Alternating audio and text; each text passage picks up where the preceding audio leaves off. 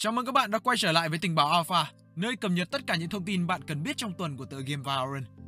Bảng Omega của VCT Login Sao Paulo cũng đã kết thúc và bốn đại diện xuất sắc nhất bước tiếp vào vòng playoff tại siêu đấu trường Valorant đầu năm 2023 đã chính thức lộ diện. Cùng thời điểm đó tại Valorant Challengers Việt Nam Split 1, những cái tên chắc suất có mặt tại vòng playoff đã dần được xác định. Những cuộc đua cho tầm vé cuối cùng của cả vòng loại trực tiếp cũng như cơ hội tham dự Valorant Challengers Việt Nam Split 2 vẫn đang vô cùng căng thẳng và khó đoán. Mình là bình luận viên Duy Đức. Hãy cùng mình điểm qua những kết quả của các giải đấu lớn trong tuần vừa rồi tại số thứ 7 của tình báo Alpha nhé.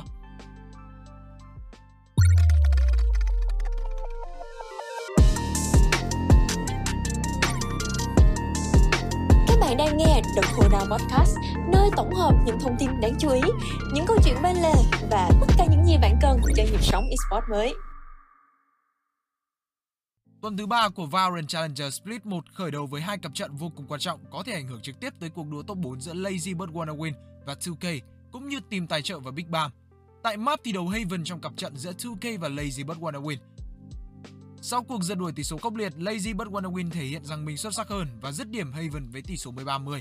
Tới map thi đấu thứ hai là iSport, Lazy hủy diệt 2K với tỷ số 13-2 để đem về thêm một chiến thắng quan trọng nữa dành cho đội. Cặp đấu giữa team tài trợ và Big Bang cũng có kịch bản tương tự khi mà hai đội tuyển phải cạnh tranh nhau từng điểm số 1, để rồi sau đó 3 tên vượt lên với chiến thắng 13-9. Sang iSport, mọi thứ được đẩy lên đỉnh điểm khi phải có một loạt overtime, chúng ta mới xác định được người chiến thắng là 3T sau 26 round thi đấu. Một trận đấu đáng chú ý khác là cặp đấu giữa Victory và Lo-Fi khi họ là hai đại diện đội sổ bảng xếp hạng với việc chưa thể tìm ra chiến thắng đầu tiên của mình. Với sự tỏa sáng của Minh Long và Bánh Mì, Lo-Fi xuất sắc hạ gục đối phương 2-1 chung cuộc và gỡ được danh hiệu toàn thua ra khỏi hồ sơ thành tích giải đấu. Ở chiều hướng ngược lại, Victory rất có thể sẽ nối dài triều đại toàn thua của mình với nguy cơ tạo dựng thành tích không chiến thắng trong hai mùa Valorant Challengers Việt Nam liên tiếp. Ở cuối tuần, Lazy But Wanna Win và tìm tài trợ thắng dễ trước hai đại diện chót bảng Victory và Lo-Fi để có được danh hiệu 5 thắng 1 bại sau tuần 3, ghi tên mình vào danh sách các đội tuyển sẽ tham dự vòng playoff của Valorant Challengers Việt Nam Split 1. Trong khi đó với việc Big Bam giành chiến thắng trước Mekong Gaming, tập thể BAM có cùng hiệu số 33 với 2K để cùng nhau cạnh tranh tấm vé cuối cùng của vòng loại trực tiếp trong hai ngày còn lại của Group Stage. Họ sẽ đối đầu nhau trong cặp đấu đầu tiên của ngày 2 tháng 3 tới đây để quyết định người đi tiếp. Hãy cùng The Đọc Podcast theo dõi những diễn biến của cặp trận quan trọng này để tìm ra đại diện cuối cùng trong top 4 của Valorant Challengers Việt Nam Split 1 nhé. Bảng xếp hạng của Valorant Challengers Việt Nam Split 1 sau tuần 3 như sau. Fancy United Esports dẫn đầu với hiệu số thống trị 6-0. Theo sau đó là hai cái tên sở hữu hiệu số 51. Team tài trợ và Lazy. Cuộc đua top 4 sẽ là của BAM cũng như 2K. Hai đội tuyển mới chỉ có một chiến thắng là Mekong và Lo-Fi sẽ đấu tranh cho tấm vé cuối cùng đi thẳng tới Split 2 của Valorant Challengers Việt Nam. Đội sổ là Victory với 6 trận thua liên tiếp.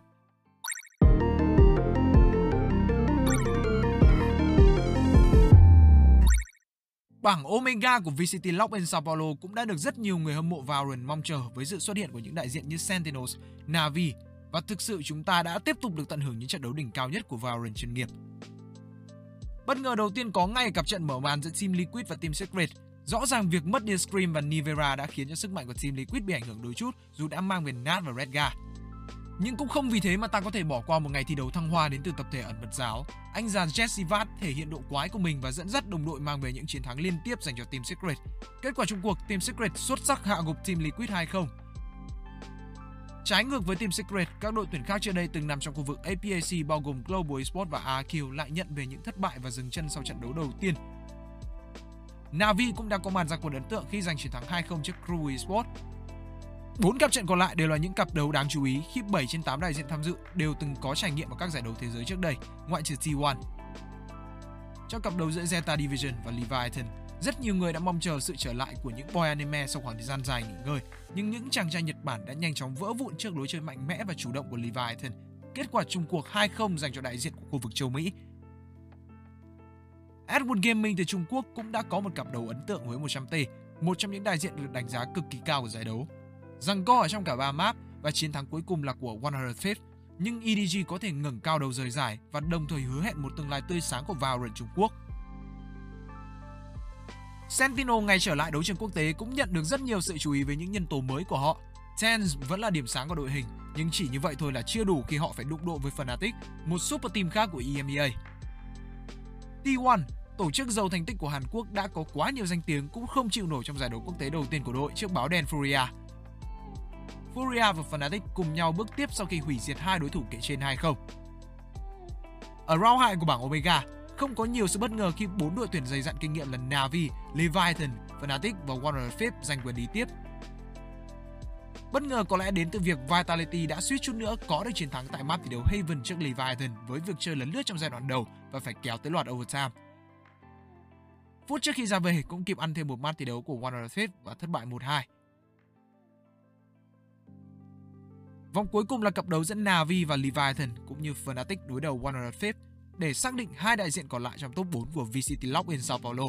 Navi thắng dễ hay không trước đại diện America là điều mà chúng ta có thể dự đoán được. Nhưng cái cách mà Fnatic hoàn toàn bóp nghẹn 100T mới là điều gây bất ngờ. Dù cho đã cố gắng vùng vẫy tại map thi đấu thứ hai iSport, nhưng 100T vẫn chấp nhận kết quả thất bại 2-0 và dừng chân. Ba ngày cuối cùng của VCT Lock in Sao Paulo sẽ bắt đầu vào 0 giờ ngày 3 tháng 3 tới đây với sự đồng hành của 4 bình luận viên từ 500 Bros Media, Duy Đức, Linux, Tommy và Sintosic. Hãy cùng theo dõi những diễn biến cuối cùng của giải đấu hấp dẫn này nhé.